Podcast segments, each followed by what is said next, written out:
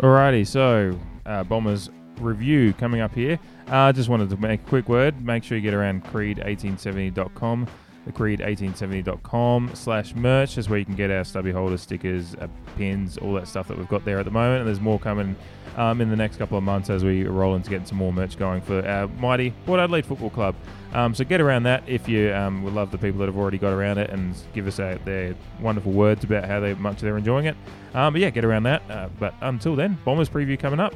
Um, apologies if I'm a little bit rambly at times. It's late here, but um, it's good, good little preview and uh, summation of my thoughts of the win over the Bombers. Um, yeah, we're about to get into it. Let's go.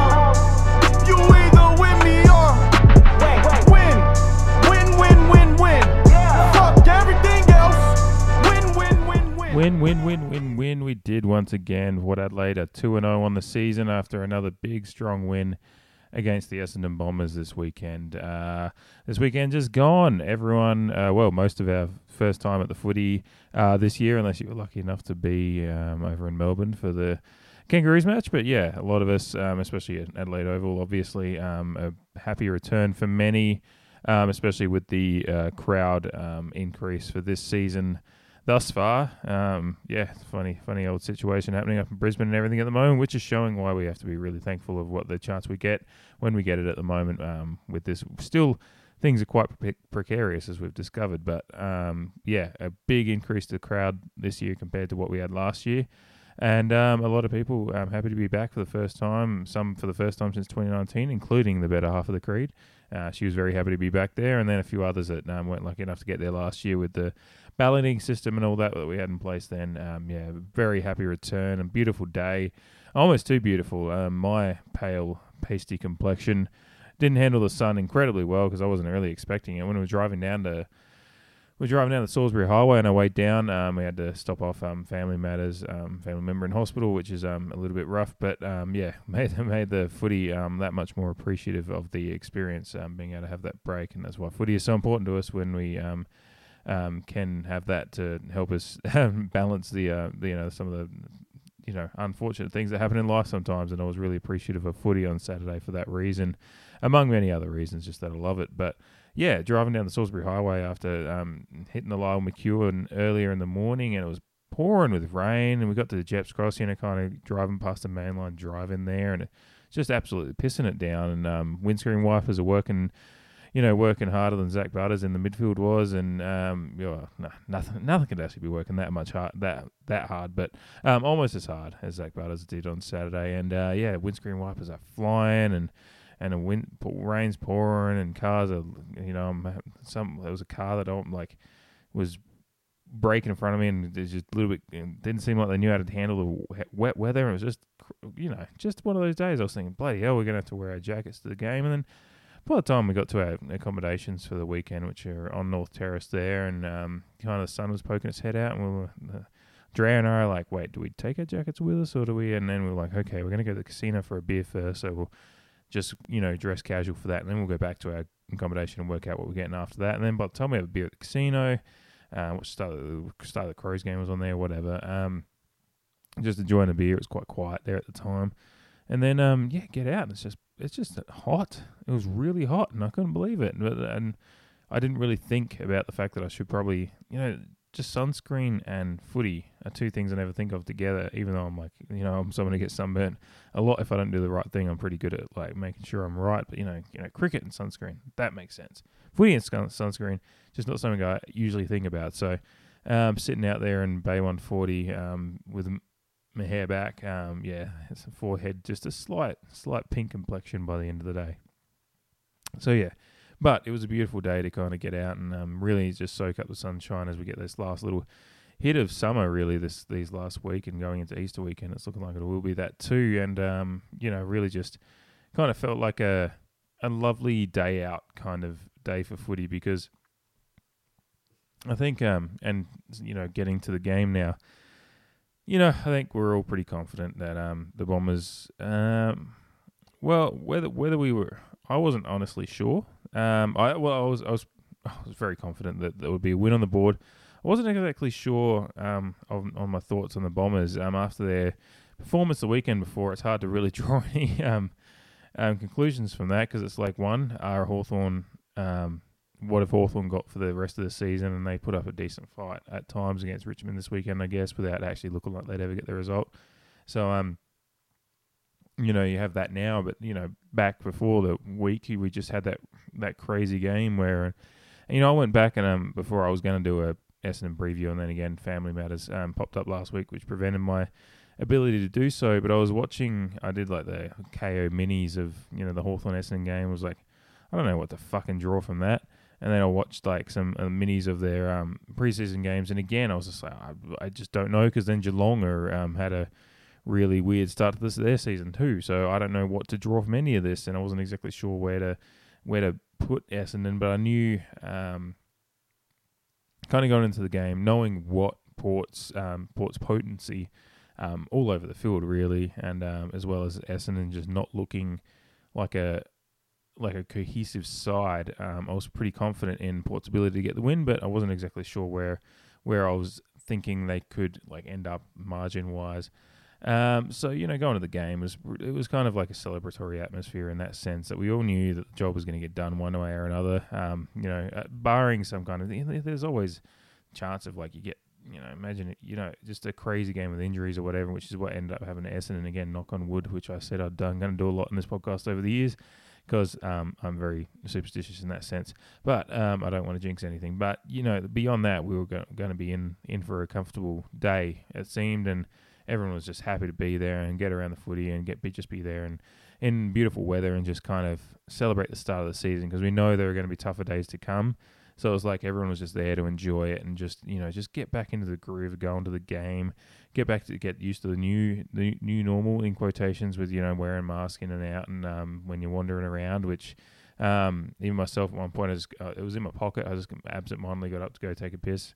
Um, security bloke or whatever um, Adelaide Oval member uh, staff member came up and just politely said, "Oh, just remember." He, I said, "Oh yeah, sorry, mate," and you know he was really nice about it, but you know, all that stuff aside, it was just um, really great atmosphere there. And um, Never Tear Us Apart was, um, you know, really good and, and like great to hear and got the spine tingling. And um, it's really cool how um, the club have worked out and they've been doing this more and more the last couple of years, like to to drop the sound of the song and let the crowd carry it for those last few last few lines.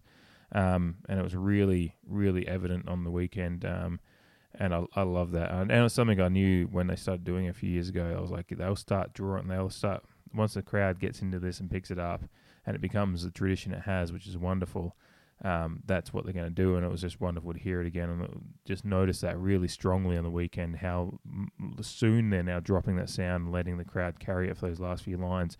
It's really um, evident, and it's just it's just the crowd, and um, when they time it was just right, you know, right before that siren hits, and just it really Jesus G's it up, and um, yeah, it was a really good one for Razio and Aliir to experience that for the first time as port players, and that was a, a solid solid one to get them off on the board.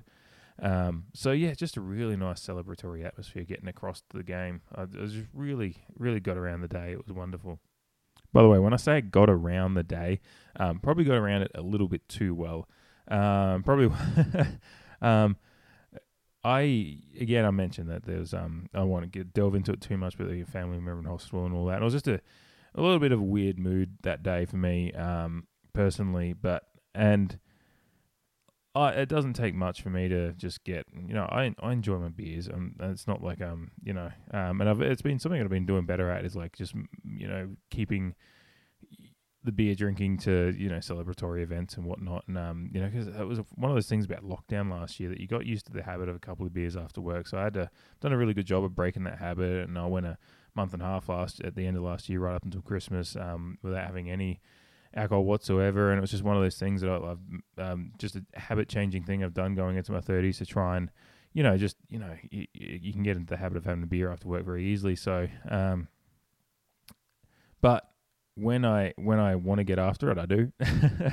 and um, after the stress of Saturday morning, I was like, once I got to the casino, I was like, no, I'm just gonna just gonna enjoy today, and I'm gonna not put put a limit on myself. I'm just gonna go and have fun. Um, and what I do when I mean and I'm having fun at the footy is means I when I go and get a beer for myself, um, I go and get a tray for myself, and I and I sip away at that, and that's what I did. So I had a couple of trays, and um, between that and the sun, um, I was really just really vibing with the with the game. So with that in mind, I had to. It really took me watching the replay to because I I um I remember my feelings on the game on the day, but you know beyond that, the the details of the game weren't exactly clear to me, um, particularly after halftime. Probably um, just just one of those days where I just wanted to relax and kick back, have a few beers, enjoy the footy, and uh, in in that sense, and um, not something I do too often, but um, uh, these days we've been well well known for it in the past. But um, yeah, as something um, with doing this, I want to you know obviously be catching as much of the game as possible in first viewing and then watching a replay to kind of build on that. But this week I had to had to watch the replay to really get a firm grasp on what happened in the because I, I, wandered over and caught up with some cricket teammates in the last last quarter, and I don't even remember actually watching much of it. I was just sitting there chatting away with them um, in there. So um, yeah, had to watch the replay to um, catch the full kind of grasp on how the ebb and flow of the game went. Um, and look, the thing is, I think what I got from the game on Saturday. Um, now as I go into the actual review part of it rather than talking about my day of beers um, in the, for the first 10 minutes of the podcast. Um, my thoughts on the game from the day was uh, do actually line up with what I came out with after watching the replay as well. And um, look, I'll get into it and I'll, I'll explain my point. Um, I'll kind of just have a little break here and get my points to see. So on the day, I rec- I, I was watching that first quarter sitting in the seats with the sun bearing down on me and the and the and the beers flowing incredibly well. And I remember thinking about once that fifth goal bounced through, um, I was like, "This game's won." And I remember just sitting there. That was the point in my day that I sat there and switched off from invested in a contest rather than just invested, and then switched to being just invested in what is what is the end end goal of today as far as Port's way of managing their way through the game. And then I watched the replay and I'm like, I'm kind of watching for that moment because I was kind of in my head remembering we were about five goals up and I just remember in the thing, there's no way, um, unless things go catastrophically wrong, again, injuries, all the things that can go wrong that would change that mindset. But in my head, I was like, if, you know, injuries aren't an issue today, if we, we are just so much better than this team that we're now five goals up there's no way we can lose this. We will maybe we'll take the pedal, you know, the pedal off the metal and um, and kind of manage our way through it, which we did. Um, we ebbed and flowed once it got through to that, and it was probably about halfway through the second quarter as well. But it was that night, and I the one thing I did note when I was watching the replay. Um, I noted at the point when the clock stopped um, after that fifth goal, which was the Ladhams one, which he kind of crumbed and snapped from what 35 out in a slight angle.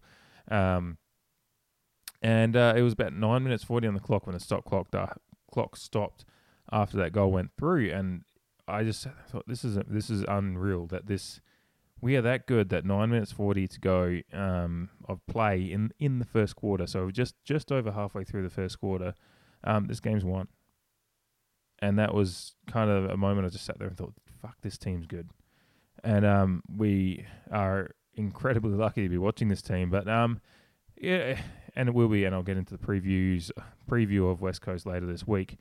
Um, and you know our first real tests are coming, but um, it, it is part of what hap- part of what you've got to do as a good team is when you're um, vastly superior to another team as far as your skills on the day. You know, Essendon might grow into the season and get better, but at this moment in time, um, they're just not confident enough. Um, you know, structure it, it's a structural thing. It's kind of like um, you know, a, a car tuned to its exact, you know, the the exact um, qualities it needs to be to be the, you know, like you know, Lewis Hamilton's Mercedes versus um, Nicholas Latifi's Williams. You know, there's they're two vast, you know, they're both Formula One cars, but they're both vastly different machines based on what that people are, both the operators on it, on them, of them, you know, being the Lewis Hamilton or Port Adelaide's team, versus um, you know, and and the Mercedes team around them, coaches and all that, that are making everything work, and the board and everything. So that's where it's kind of like you, you they're both cars and both teams in the same league, um, but they're both producing vastly different results based on just where they're at, and um, and that's what it was like watching Port on the weekend.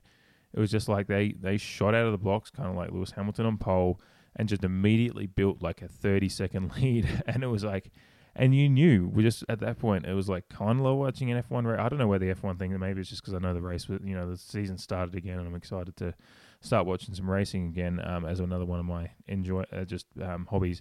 Um, but it was you knew that, and you know, watching Mercedes and Lewis Hamilton over the last few years. Again, if anyone, I apologize to anyone listening who doesn't watch F1, but uh, maybe be aware of it enough to know that ha- Hamilton's just won what five, six championships in a row, and uh, sorry, no, he's won three or four in a row. Um, uh, um, I'm just blanking on um, his teammate that came in the Mercedes, the bloke that um, came in and um, won the championship and retired. Um, his old man race too. I can't blanking on the name. Anyway, it doesn't matter. Hamilton's dominated the sport for years now, and um, unless something goes catastrophically wrong, he always he if he gets a lead like that, he's just not going to lose. Things have to happen, you know, safety cars and all that stuff. But he's just that good that once he gets a lead like that, it's just like he'll manage his way through the rest of the race. He's incredible at managing tires, managing the car. Um, he can get a limper car across the line that others others would have long lost the tires on. And that's what Port seemed to get to at that nine minute forty mark. It was like they've got that thirty second lead. It was a thirty one point thirty one point lead, thirty second lead, either or. Um, and they were just I at that point it's just like no, they're gonna they're gonna no matter what happens in this game, okay, keep almost saying race now. I've gotten that too much in my head. Um, this is what happens when you record at you know, a quarter past eleven at night. Um, you, run off on tangents, but that's sometimes why I like to record at this time of night because my brain just kind of flows a little bit more.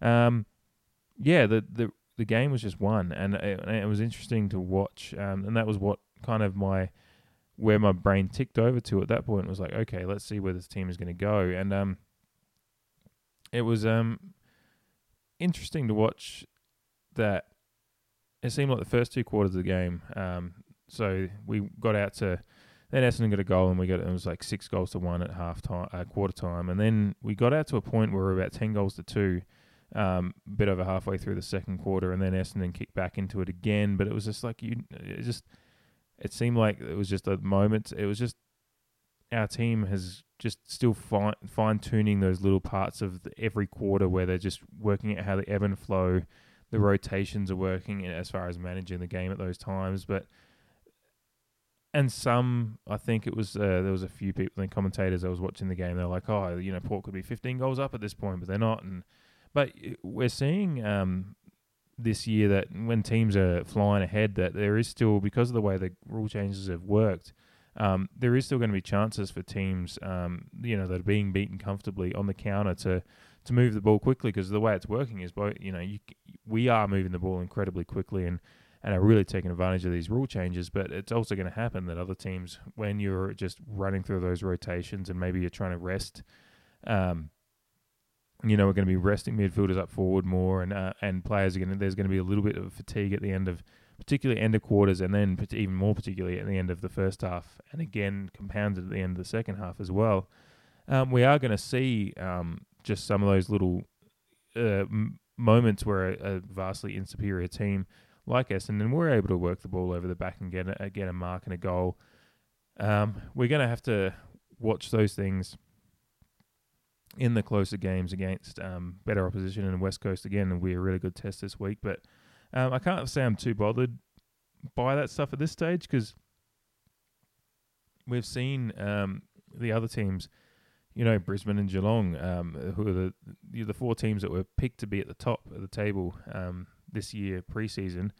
Um, you know, Brisbane are on 2. Um, I'm, I'll get into the, that um, umpiring call on another podcast, but um, you know, Geelong uh, catastrophic loss in the first round um, and snuck over the line, and possibly should they possibly should be on 2. Uh, so they haven't had an easy easy run of it in either game, and then Richmond haven't had a dominating win either. They've looked, but I mean, the thing with Richmond is they look very comfortable. Um, they look both of the Richmond's games.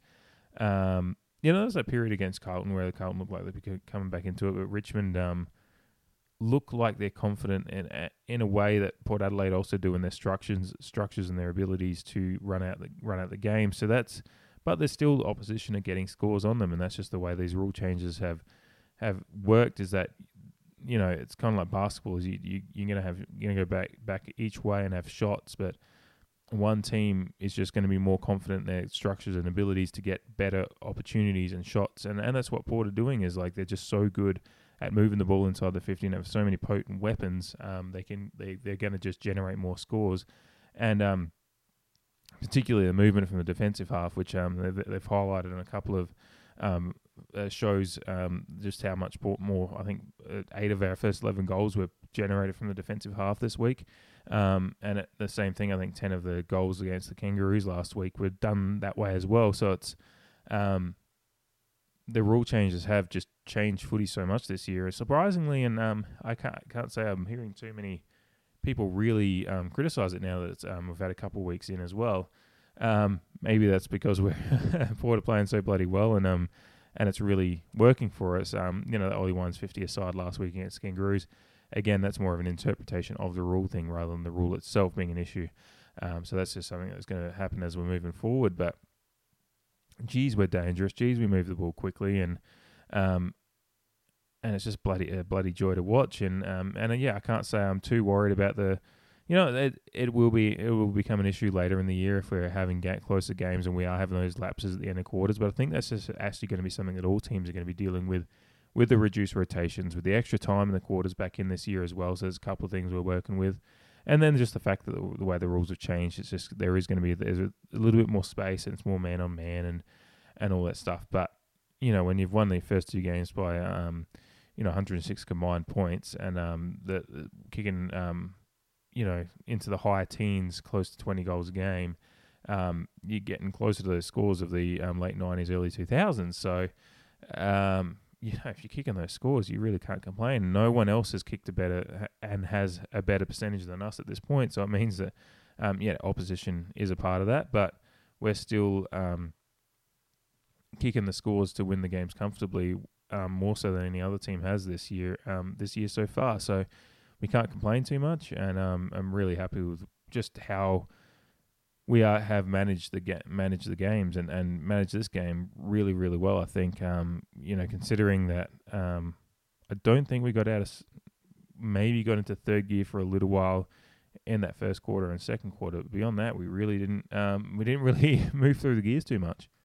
And I think that's a particular quality that Port has at the moment is um, an understanding of um, where you need to be. And I don't think the team they would say it publicly um, that you know we we were just trying to cruise through the game, but that's that's something that I think internally teams do do is that you do understand where you can where you can um, manage your team and players and uh, and try to work through a game and and you know one understand once a game is won where to you know where to lay off a little bit. And it's not to say they're laying off tackles or laying off anything because a game can t- games can turn very quickly, but it's more um, just game management in the sense of you know you're not going to throw your you know you're not going to throw your head over the ball and risk it you know risk a boot in the face when you when you're ten goals up and uh, you know five minutes to go.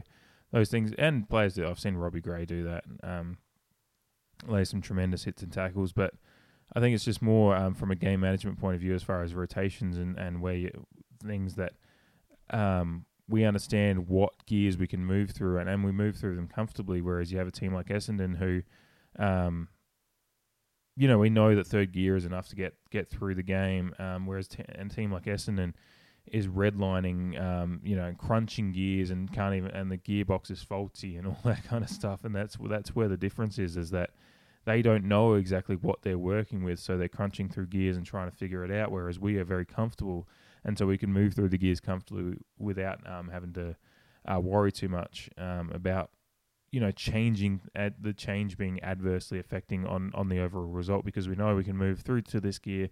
Um, get the you know in the first quarter, you know, get five goals up halfway through the first quarter. So that's you know that's third, almost fourth gear maybe, and then we can drop back down a second and just cruise through and, and still and know that we're going to be kicking goals and maintaining the score and increasing it at times because we know with us that smooth in second gear that doesn't need to be up. Whereas you know you've got Essendon who are um, redlining and unsure of where they're going, and that's just a massive difference in in just where the sides are at, and uh, such a again a testament to our coaching and and the team and and the quality of quality of the side we've got. And the improvement in a lot of the players we've got, and um, that's where we'll get to next in the pod. Is just just how many of these players that are just so many players on our side, um, both new and old, that are just really hitting heights that, um, you know, maybe a few years ago we weren't sure these guys would be around, and they're just they're just incredible players now. You know, Dan Houston's a big one, I think, from this week. Um, beyond um, Zak, but well, actually, we'll start with Butters because he's best on ground um, for me, and I think for everyone else. I don't think that's too much of a surprise. Um, you know, 36 touches um, in the midfield there, and, and just um, incredible um, how where this kid's ceiling is going to be. Because once you start starting to get 36 touches in a game, in a side that contains the likes of you know Ollie Wines and Travis Boak and the, and the premium kind of side we have, when you're when you're um, getting that kind of recognition in that side, it's unreal. And he's finally getting some of that wider recognition because I think it's un- amazing how under the radar he is for a lot of the wider AFL community still. Um, I was reading Fox 40 article yesterday um, as I was just working through some of the news of the week and all that. And uh, someone, uh, one of them wrote, said, "Oh, he's he's less flashy than Duursma and Rozee." And I was just like, "Have you guys watched this kid?" Because I think um, if if you as Port fans, we've watched him, you know Butters play have some incredibly flashy moments. Um, whether it be, uh, I mean, I compared him to Wanganeen on the podcast before the season, like just in his in his insane ability to move the way he moves his body and and you know he volley that volley goal against the Crows last year and the quickness of hands, um, you know, in in that um, goal against Hawthorn last year as well. and Just his he's incredibly quick and flashy to me. Um, so it's surprising to me, but again, that's just a, a, a, testament to kind of how under the radar he's flown. But I think this this week was kind of that that performance that might um, start getting the rest of the AFL world watching. And not to say the AFL itself, because you know he was in the forty man All Australian squad last year, so he's had that recognition already. And I think um, I think if he continues um, if he doesn't get injured this year, and um, knock on wood again, um, he will be an All Australian this year. There's no doubt about it. I think the fact that he was in the 40 man squad last year, and the fact that he seems to have taken another step with his game again. I think I said last week he's got a there's a steeliness and a matured maturity to his both his the way he's um, presenting himself on the field. Um, and, and in his play and his, his demeanor, he just seems to have the steeliness to him that he's also like, yeah, I'm on a mission now. Um, I've he he believes he is one of the best players in the league now. I think he knows it, and it's not. But it's not with a. It's not a hubris way of of, of being. He's just he's just understanding that he has. He's believes in himself and and his abilities, and the fact that he can be a key cog in a premiership side, and you see that in him, and and. I think that's going to go bode ex- incredibly well for us this year um, as a team, and it's going to bode incredibly well for him as an individual player. That he's going to be recognised. I think this year as um, as one of the elite by the end of the year as one of these elite players in the league, um, not but just by us, but by a lot of other people. Mitch Georgiades, geez, we're we're um we're the tall timber um that we have suddenly, and suddenly the you know last last year we were um you know it was um Charlie Dixon a bust, and that was the um popular media line, and you know Marshall was getting um some criticism last year for, it, and he was in and out a bit, and um Georgiades did come in and kick a couple of little little mini bags last year, but still couldn't quite break in. And um, but this year with the, it's between the between the rule changes, and I guess you know Charlie had a good week this week, and we'll get I'll get to that in a moment. But um, Georgiades definitely stuck his hand up this week, and um, for me, I think he I think he deserves to stay in the side. I, I think you know Todd. Um, I love Todd Marshall. I think he's still got a great future at Port Adelaide, and um, we're definitely there's definitely a place for him. But I just think at the moment with the um, this the way this team is um, going, and it's all just the way they've gone this week. Um, I can't imagine. I just I think Georgiades took the opportunity with both hands, you know, both hands, and um, a few times with both hands, and, and kicked four great goals, and and at a particular time. And I've talked about this before, and I guess I touched on it before and didn't quite get into it. Um, but I talked about last week in the Kangaroos review about the time of the game that you stand up and make, you know, like Boak stood up in that, that period of the second quarter last week against Kangaroos, and and a lot of his a lot of his touches came in that period of time when the game was won. And Georgiades, you know, two of his four uh, four goals were in the, that, those first five goals of the game, I believe. Um, and he, so he stood up in that moment where the game was still to be won, and I said that I think the game was won by the time we had that fifth goal roll through. So in that time that the game was there to be won, you know, Georgiades has kicked a couple, and um and presented well, uh, presented strongly, a little bit of swagger as well. Like he's got a bit of a celebration, you know, the tongue out, running running around. Um, he's got a touch more bulk on him, I think, this year, and he's still an incredibly young man. Um, and he's just the way I just think that there's no way. I don't think it would be right to drop him this week, um, particularly as um, Marshall hadn't hasn't had a performance like that for a while, um, and I think Georgiades, um, he's a his athleticism and the swagger he's got. He looks there's a little bit more freedom in his play, I think, than what Marshall has at the moment. Um, and it's and the two different players as well in a sense. Um, so it's it's going to be finding how we work with having Marshall, um, Georgiades and Charlie around in the squad and see if there's a way because because I don't think we can't drop Ladhams at the moment either, especially going over to West Coast. I think we're really going to need um, both the two ruckmen in there. Um, so I think this week is going to be a week that um, it's going to be tough at the selection table, and I'm not going to I'm not going to argue too much either way. But I think Georgiades deserves to stay in because, um, yeah, just the way that he he worked out there and um, and just the, the great kick as well. I think he's got a really good kick, um, and he's very very reliable. And um, yeah, I like the little bit of swagger from him that he's got at the moment. He's got a real real kind of um, freedom in his in his play and that swagger, and um, and I think that's a something that we need at the moment. Um, yeah, I think you've got to go with that. It's kind of a hot hand kind of thing, um, and you've got to roll with roll with Georgiades at the moment, um, because uh, between him and Charlie, eight goals this week. Um, yeah, can't you can't argue with that. Charlie, four goals this week. Um, could have been six or seven. Um, I said I think, I think I tweeted. I said somewhere between my eighth and ninth beer. I said, um, if Charlie kicks five, we'll throw the Charlie King Charlie stubby holders, which you can get at the creedation70.com slash merch. Get around them; they're really great. I've took a few photos. I'm taking mine with me to the games, um, they, because they're made of that like um, uh, sweat, you know, kind of wetsuit material that like um that sublimated, really good quality. They stretch to you know your pint. They're really um, malleable to whatever you, whatever drinking device you're using. So whether it's plastic plastic cup at Adelaide Oval or pint glass of Pirate Life at um, the district of Sky City, um, or, or obviously can as well. Um, they do. You can pretty much um, pop whatever you want into one of those stubby holders. So use that at the game. Um, so King Charlie was down there watching, drinking, and watching actual King Charlie do his work. So I said, you know, I think after he kicked his third goal and we were still at over half a game to go, I was like, yeah, if he kicks five, we'll uh, we'll uh, put the stubby holders up at half price. And he teased us. He teased us real well, but ended up with four. So um, that's just Charlie. I think at this point, um, being you know he's 30, 30, 30 years old, I think um, we're not gonna. He's gonna. Hopefully, he doesn't have a moment where it's it happens in a big game. Again, knock on wood. Um, but you know the way he's presenting and leading.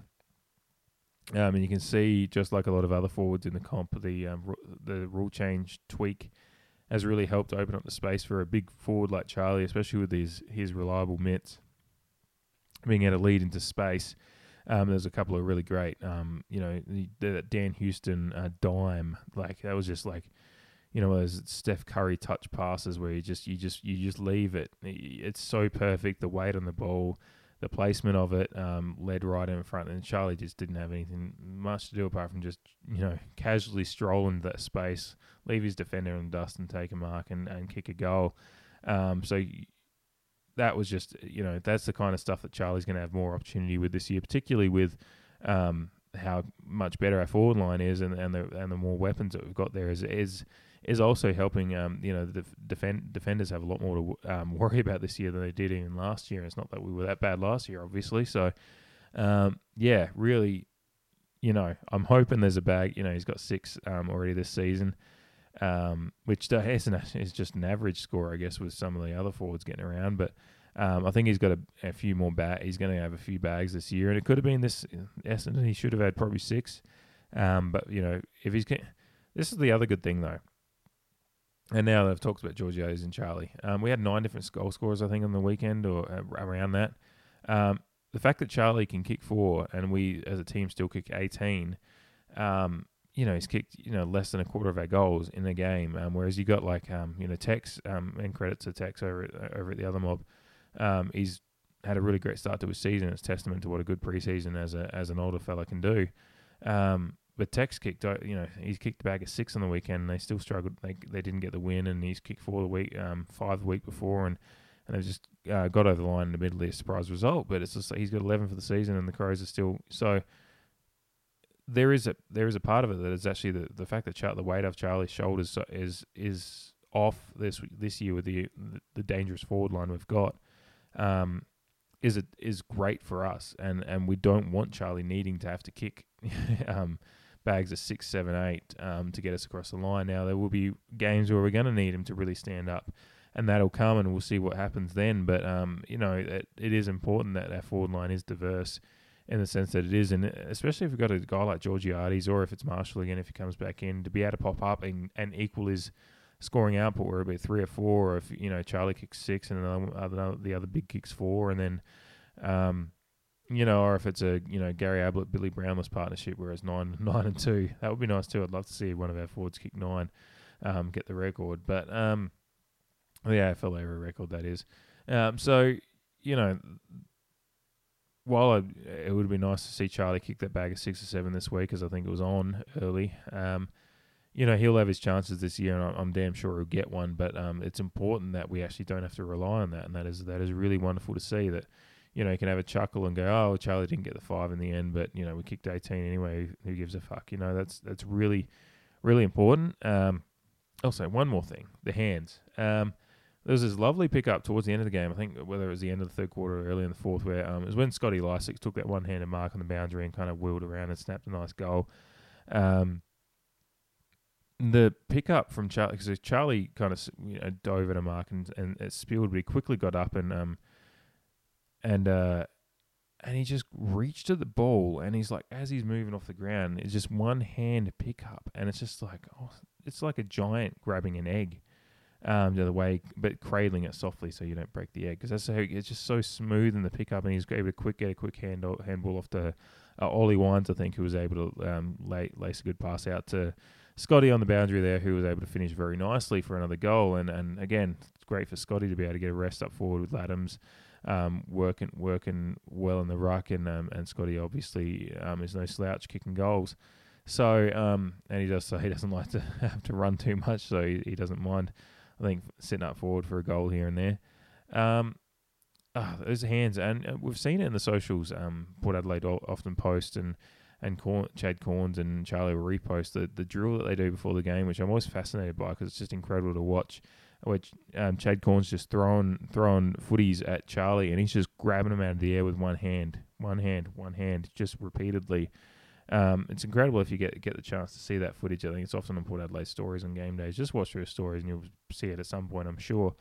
Um, you know, and I think it's really important that Char- Charlie's kind of he's worked at that skill of being able to really hand, like utilize. You know, he he's a big big bloke, big forward, and has obviously got big hands that can kind of have that that handling ability with the ball, and he's worked at that. And the, and it was really just one of those small one percent moments that you don't really. It was only just watching the game back that I was just like, he has scooped that up, just like it's just you know cradled it out off the ground with one hand, but it's it's stuck to him like he's wearing a uh, like a Velcro glove. Um, he's ripped it out, ripped it off the ground, and just being able to flick the handball off. And I was just like, man, that is another facet of Charlie's game that's really improved the last couple of years. Is, is um, you know his hand his hand skill and you know crumbing skills and skills at the ground level. Um, you know, it's just um, his dedication to kind of all those little parts of the game that can round out his game as as the forward that we need has um, been really impressive. So I was just one of those little moments that I noticed. I was like, geez, we're lucky to have him in the in the form he's in, and um, and you know, in the mindset he's in, and, and and in a lot better headspace, as I think I mentioned last week. That article that came out. Um, yeah, just really lucky to have him at this point, um, and playing the kind of footy he is, and able to not have to rely on him quite as much as um, we have the last year or two. Um, you know, again, the Charlie Dixon or bust stuff um, doesn't seem to be an issue at the moment, and then we're all the better for it because um, Charlie will Charlie will still kick bags, but we don't we don't we'll have plenty of others kicking goals too at the moment. Um, yeah, also probably my favourite goal of the day was the first one, that Charlie's first one and our first one of the day within 30 seconds. Yeah, I'll play it back now. But it doesn't look like No, Peter Wright straight into the ruck. Set got the tap down, Burn Jones and Butters, and here's Fantasia straight away. Probing ball, Dixon can't get on the. Oh, yes, he can. Oh, yes, he can. So it didn't take long for Big Charlie. you know that's just um such a great just goal and just a, a real great exemplification of where we're at at the moment as far as um the elite skills that we have in our team, the elite ball movers we have in our team, um from you know the middle to the you know because I think it's um Burn Jones to um to Butters to Fantasia out of the middle. Um, you know, Orazio gets it. You know, it's um Burn Jones kind of gets the ball out to Butters, and Butters flicks one quickly off to Fantasia, and Fantasia's speed, bloody hell, he takes that ball and he's just quickness. He's he's quick off the line, and he and he gets forward and gets that ball just going straight forward. And you got Ladhams and Ladhams kind of locked up with his defender. I can't I can't remember who he was on, and Charlie's kind of coming actually uh, coming back from you know running towards goal, and he you know it's a situation you think you'd have, you'd have Ladhams you know, Ladhams in a marking contest and maybe someone like Fantasia actually running onto the ball, but you know, Fantasia's the one that's lacing it out from midfield. And um and it goes like, you know, Ladhams they're in the marking contest, but actually goes a bit bit over the top and you know, Charlie just runs onto it and um you, you know, just crumbs a goal and it's you know, this kind of situation that you look at and go, geez, the, the forward line has just got that much more potent and you know, opposition defenses must be going, wait, we've got to deal with Ladhams in a marking contest and then Charlie being the guy that's going to crumb the ball. Like, I mean, imagine trying to stop Charlie at that pace that he's running back at towards goal at. Um, you know, getting in his way. Not many people are going to want to do that. So, um, just another example of just how crazy um, improved this entire squad is. But the fact that we can have that kind of dynamic in the forward line as well, um, and just the the quickness of movement um, from the from midfield from that um, stoppage because it was you know there was ball up, then there was another stoppage, and then just and and it's out and it's a goal, and then uh, pretty quickly I think we were um it was the next and then the next next goal as well while it's not you know I think that first one's just my favorite of the day because it kind of set the momentum straight away and set the set the tone. Um, but then that next one where again it's like the ball comes in quickly and um Charlie's leading again towards the ball. And just the space that's opened up in the forward lines with this the kind of rule changes and the fact that Charlie but Charlie's leading into that space and Butters was just able to float in front and take the mark and and Charlie recognised that at the last second and kind of pulled up his lead a little bit and was able to just open up that space. So Butters was able to take the mark essentially uncontested um, because Charlie kind of the defenders was behind Charlie. So you know, just just an incredible start to the game and that really set the tone. But that first goal was just um, just a wonderful little you know. The movement out of the midfield was just lightning quick, and then um, the fact that it was Charlie crumbing off a, a crumbing off a um, Ladhams kind of contest um, and tie up of his defender was just um just another another little example of you know you know Ladhams' improvement into being such a key component in the squad from um you know last year into this year. And um yeah just Charlie's um the way Charlie's feeding a little bit more off of off the other forwards as well is um really good to see. And you know two weeks in they've kind of got had these couple of games to really get an idea of where everyone's fitting in. And now it's just perfect timing to be going to West Coast now to really kind of put this all together. All right, a couple more. Um, Aliir Aliir just incredible. Um, how good a pickup he's been. I said last week there was a couple like he was he was good last week. There was a couple of moments where he just um he was out muscled in a couple of contests, but he seemed to really um really take another step up this week um against Essendon. Just like incredible the way his intercept marking and, and his ability, um, even just deep in the deep in the back line um, as the last line of defence. Um, he outmuscled in a couple of situations where, um, you know, in the past we've seen our, our defenders get just get um, out marked and outmuscled, but he was not taking having a bar of it. And um, even a couple of times when the ball was coming in in field, um, in back into the corridor, um, as we were resetting from the wing, and it was and it was a, a Lear like his ability to um, float forward um, and and you know and a lot of our defenders do this, and it's the way we're playing, but it's just um, the diversity in his play um, as far as being able to just do everything um, and his and his athleticism and his height and his imposing nature on the game um, is just you can see how it's taken our defense to another level this year um, in our both our ability to um, make it hard on opposition forwards and opposition attacks to and to get generate um, high high percentage opportunities, but as well as um, be a part of that kind of high high line kind of defense we're playing. Um, and you can look at it as a high press, kind of like Liverpool um, have, un, you know, a a Gegen press of, of sorts um, in the way that we're, uh, you know, pressing and um, making sure we get turn the ball back into our possession and um, and and move it forward and, and be and have the defenders be a part of that movement forward. Um, but then um, quickly get back if need be. And um, Aliir is just he's just he, he had a really good game this week. Um, um, I think we put up um, make, uh, making uh, a meme about him and the Ever Given situation in the Suez Canal. Um, and I think there was a, there was a few of those around actually, and I enjoyed them all. So um, yeah, it's just such a great pickup, and yeah, I was really um, you know he's hit the pickup of him um, is going to be as important to a flag charge as the Orazio pickup really. And the Orazio one was to get the one getting all the headlines, and Aliir became available and and was a decently big headline recruit as well. But honestly, um, he is just as important as Orazio to this team moving forward. Um, as far as that improvement on last year's squad, um, is going to be a huge, huge part of this flag charge. And um, if he stays fit for the rest of the year, knock on wood for the fourth or fifth time this podcast, um, yeah, it's going to be you know these kind of performances are, you know, just showing ex- just how important, how honestly what a what a crazy move it is that he was available at such a cheap price. And um, yeah, no, it's gonna it's gonna be a big test again for a lot of these guys going into West Coast this week. And um, but I'm more than more than confident in Aliir's um ability to stand up to that because he's just um he's already improved on his week one performance um with a really great um solid home home debut for us. And um, yeah, no, he's he's going to be a huge part of the squad for the next couple of years, but particularly this first year as we really um, go to that to this, start this chasing greatness campaign. Um, yeah, no, he's he's right in the mix as one of our key key key players.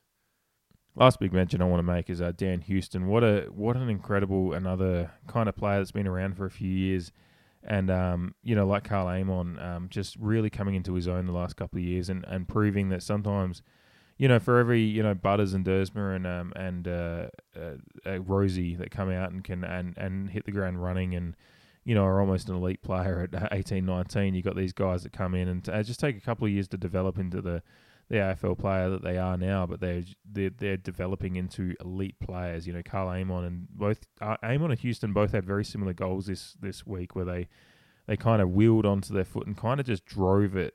You know, kind of hook, uh, just a real power punt um, kick. I, I, don't know exactly how to describe it. It was a real drive goal from you know you know 40 50 on a on a um, 40 50 meter kicks um, you know on a on a steep angle but just um just power power kicks and Houston in particular and i have mentioned it already with um, Charlie and how he put that that that dime kind of Steph Curry kind of kick and, and he's gotten a lot of plaudits for it um, this week as far as his his kicking ability and his elite kicking ability and and that that's um that's not unwarranted. He's a, he's an incredible kicker and an incredible player, and I think um, I was devastated when I could, didn't get him in my um, AFL fantasy draft this year. I mean, in the draft league, um, you know, I was I had him, and I was about to. He was going to be one of my next picks, and then my fucking brother picked him up. Um, that's just how, and that's he's just an incredible, um, turned into an incredible player, and and, and it's again um, a testament to um, how Port have quickly moved into this. Um, you know, our, our, style of play just really suited the the these little rule changes that come in this year, and Houston's just benefiting from that that quickness of play. And we've got so many elite players that can move quickly and, and think quickly as well. This is the this is a key factor in kind of these kind of you can have players that are um that are uh, elite players and elite with ball, and uh, but a part of that is the, their ability to think through the game at a at a rate that is elite as well, and that's what Houston's doing, and, and his decision making is brilliant. Um, you know, great, and you know, disposal efficiency this week was incredible. Um, and you know, he's just um, just an just an example of what um, the tenacity in sticking with some of these players at times. You know, when you've um, when we've been up and down the last few years.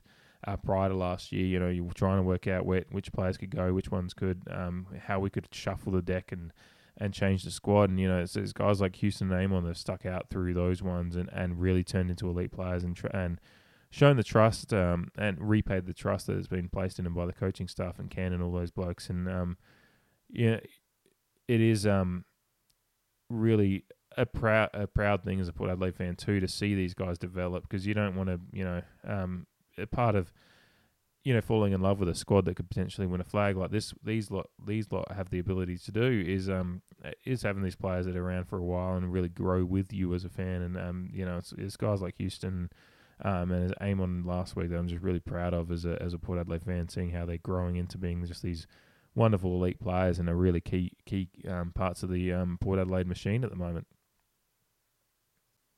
Alrighty, so that about does it for the um the Creed cast Bombers review this week. Um, been a bit sorry, it was a bit rambling at the start there. I was just kind of getting through the um, wanted to talk about it a bit at the day and just how I experienced it. And yeah, it was um obviously some family matters going on in the in the sidelines made it a bit of a different day than I was expecting going into the week. But um, you know that's part of um what footy and the footy family and the Port Adelaide family and um and being part of that this kind of fan base and this this culture is wonderful as that it, it can be an um it is an escape and also a home um, from everything going on.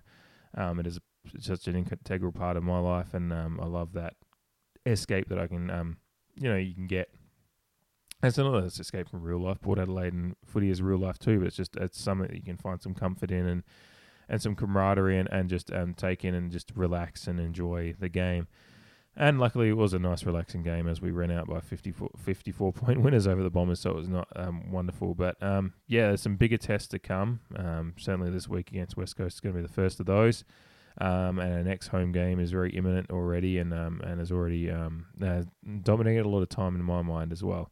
Thinking about getting to, just want to get to the Oval again, but it's certainly going to be a big opponent and a big night. But this week is West Coast first, so there will be a preview coming up for that later this week. Um, so that will will be happening, um, barring any um, any other unforeseen circumstances that I had to had to pull the Bombers review preview um, recording time off. But um, yeah, no West Coast preview I'm really looking forward to because it's going to be um, it's it's a big game coming up this week, and um, yeah, everyone uh, hope the fans are all preparing for it. Really excited for all the ones over in um, Perth and Western Australia. They're going to get to see the see our see our boys. Um, a lot of most I assume most of them for the first time since uh, Easter you know, a couple of years ago. So really, really fun for the port group over there. And um, yeah, I'll get into a preview for that. But for now, um, really, really happy with how we're looking. Uh, we're two and zero.